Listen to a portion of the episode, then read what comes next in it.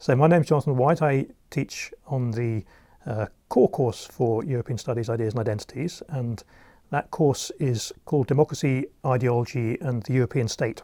These are interesting concepts to be thinking about at the moment, not least because when we encounter them today, it's often with a post in front of each one. So, we hear uh, those who talk about uh, this being a post democratic Europe uh, in the sense that representative institutions such as parliaments and political parties are said to be getting ever weaker. We hear others who talk about a post ideological Europe, uh, especially since the end of the Cold War. It's often said that uh, the degree of political polarization, adversarialism in uh, contemporary European politics is weakening.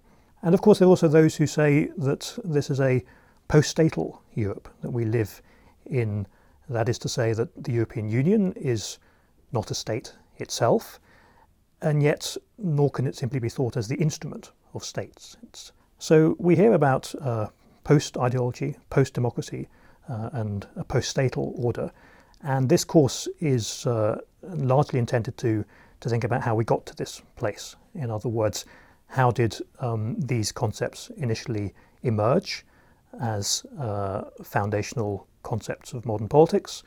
How did they and the practices associated with them evolve over the course of the last couple of hundred years? And how did we get to this point in which quite a lot of scholars want to put these concepts in question? And we continue that story right up to the recent upheavals of the euro crisis.